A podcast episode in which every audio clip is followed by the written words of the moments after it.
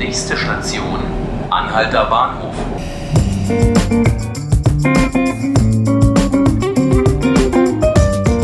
Herzlich willkommen zu 5 Minuten Berlin, dem Podcast des Tagesspiegels.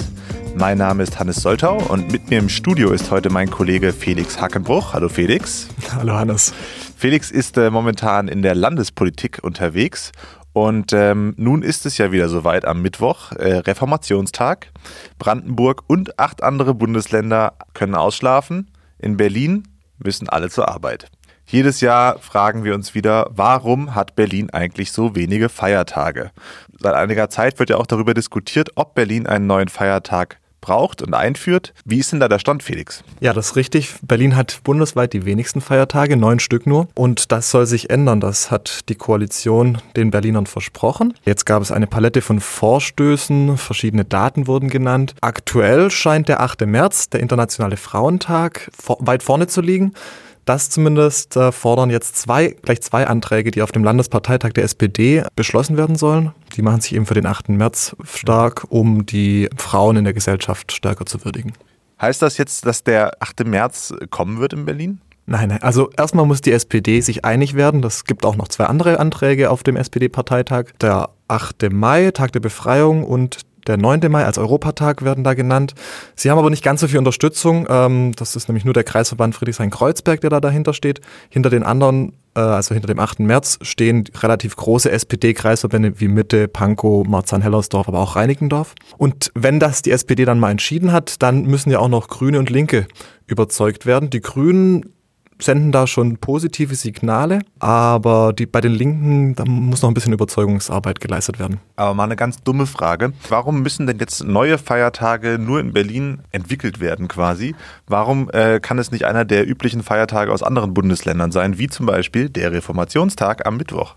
Die Koalitionäre waren sich einig, dass man nicht einen weiteren religiösen Feiertag aussuchen möchte. Das hat auch, glaube ich, einfach was mit der Stadt zu tun. Äh, die ja, hier gibt es viele Leute, die muslimischen Glaubens sind oder jüdischen Glaubens oder andere Glaubensrichtungen. Und dieser Feiertag sollte eigentlich äh, ein bisschen einen Berlin-Bezug haben, aber auch einen gesamtgesellschaftlichen Bezug. Du hattest ja gerade gesagt, dass die Linken noch überzeugt werden müssten in der Koalition. Für was sind die denn eigentlich? Das ist ganz interessant. Die Linken werben für den 8. Mai, also den Tag der Befreiung, Kriegsende. Witzig deswegen, weil der 8. März natürlich eigentlich auch äh, gut ins äh, Programm der Linken passt, hat ja einen äh, sozialistischen Ursprung dieser Tag und wird auch heute schon in vielen sozialistischen Ländern äh, gefeiert. Es scheint aber so, als ob, ob man da auch einen Kompromiss finden könnte in der Koalition. Denn äh, für 2020 haben sich die Koalitionäre bereits geeinigt, dass man den 8. Mai einmalig als äh, Feiertag äh, zelebrieren möchte. Da jährt sich der nämlich zum 75. Zum 75. Mal. Und dann könnte man quasi das Gesicht wahren, indem man sagt, okay, dann machen wir aber als dauerhaften Feiertag ein anderes Datum, wie zum Beispiel den 8. März. 8. März, 8. Mai. Es gibt natürlich auch andere Vorschläge, die nicht unbedingt eine 8 haben müssen vorne. Ähm, was wird denn da noch verhandelt?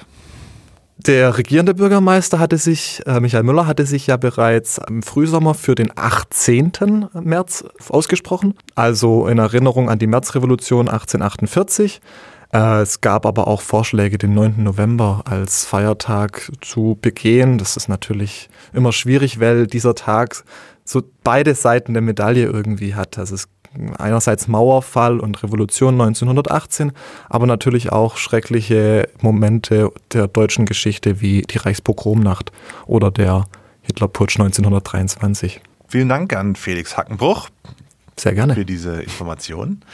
Das war in 5 Minuten Berlin, der Podcast des Tagesspiegels. Sollten Sie weitere Folgen von 5 Minuten Berlin hören wollen, können Sie diese unter tagesspiegel.de slash podcast oder Sie können uns auch eine E-Mail an podcast.tagesspiegel.de schicken. Mein Name ist Hannes Soltau. Ich wünsche Ihnen noch einen schönen Abend.